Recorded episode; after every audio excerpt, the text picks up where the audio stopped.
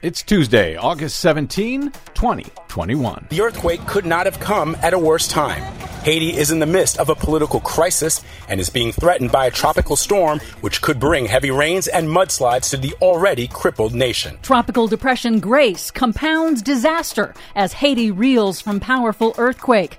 July 2021 was the hottest month ever recorded on planet Earth. Plus, climate change science is telling us some really stark truths about the decline of water here in the western United States. Federal government declares water shortage on the Colorado River for the first time ever. All of those declarations and more straight ahead from BradBlog.com. I'm Brad Friedman. And I'm Desi Doyen. Stand by for six minutes of independent green news, politics, analysis, and snarky comment. They passed a $1.2 trillion infrastructure bill.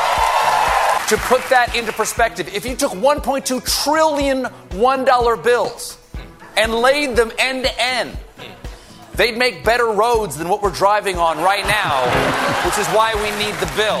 This is your Green News Report.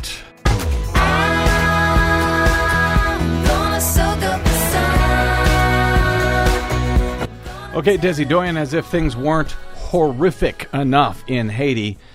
Now they're slammed by a tropical depression. Indeed. On Saturday, a 7.2 magnitude earthquake hit western Haiti, still not fully recovered from the devastating 2010 earthquake, also struggling with the pandemic, gang violence, and political chaos after its president was assassinated last month. Now a tropical storm is plunging the poorest nation in the western hemisphere even further into crisis. As we go to air, more than 1,400 people are confirmed dead, thousands more more injured, tens of thousands rendered homeless and in immediate need of shelter, food, clean water, and medical care. The region is in desperate need of assistance, but compounding the devastation is Tropical Depression Grace. The storm's track is almost right over the epicenter of the earthquake and is forecast to dump as much as 15 inches of rain in some areas. This is a harrowing example of what emergency management experts call a compound disaster. Natural disasters hitting in quick succession recession,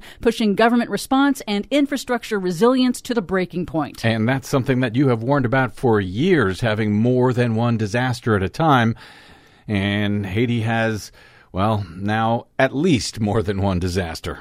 Meanwhile, July 2021 was Earth's hottest month ever recorded globally since record keeping began in the 1880s. That's according to NOAA, breaking the previous record set just last year. July saw two flood disasters in China and Germany that each cost more than 25 billion in damages. The month also saw the hottest reliably recorded temperature for the planet, an astonishing 130 degrees Fahrenheit at Death Valley California.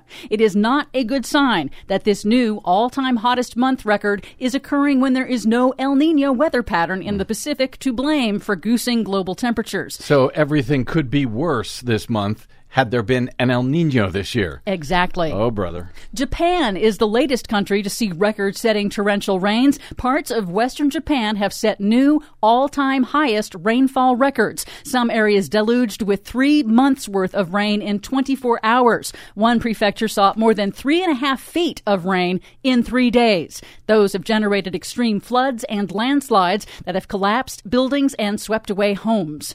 Here in the U.S., the Biden administration on Monday formed formally declared a water shortage on the Colorado River for the first time in U.S. history amid a decades long mega drought that experts say is a sign of what is to come with man made climate change. The river's main reservoirs have dropped to new historic lows. Lake Mead near Las Vegas is at 35% capacity, Lake Powell at 32%. Both are still falling, triggering the first ever mandatory water cuts in the Southwest. Starting next year, Arizona will lose almost 20% of its river allocation. Wow. Nevada will lose about 7%.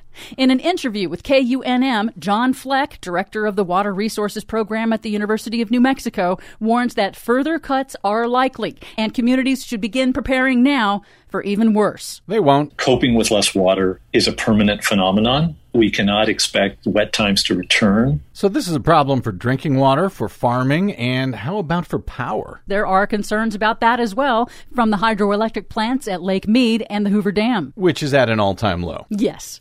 In Northern California, new evacuations have been ordered as the relentless Dixie Fire shows no signs of slowing down more than a month after it ignited near a Pacific gas and electric power station. Fire experts warn that it now appears that giant infernos that burn for months on end are the new norm for California. Finally, a bit of good news. The Biden administration is moving to restore even more of the Trump administration's dismantling of efficiency standards for appliances, which, by the way, most manufacturers did not support and did not request. For light bulbs, dishwashers, clothes washers, and shower heads, which save consumers both money and water, particularly crucial amid the Western drought. For much more on all of those stories and the ones we couldn't get to today, Check out our website at greennews.bradblog.com. I'm Brad Friedman. And I'm Desi Doyen. And this has been your Green News Report.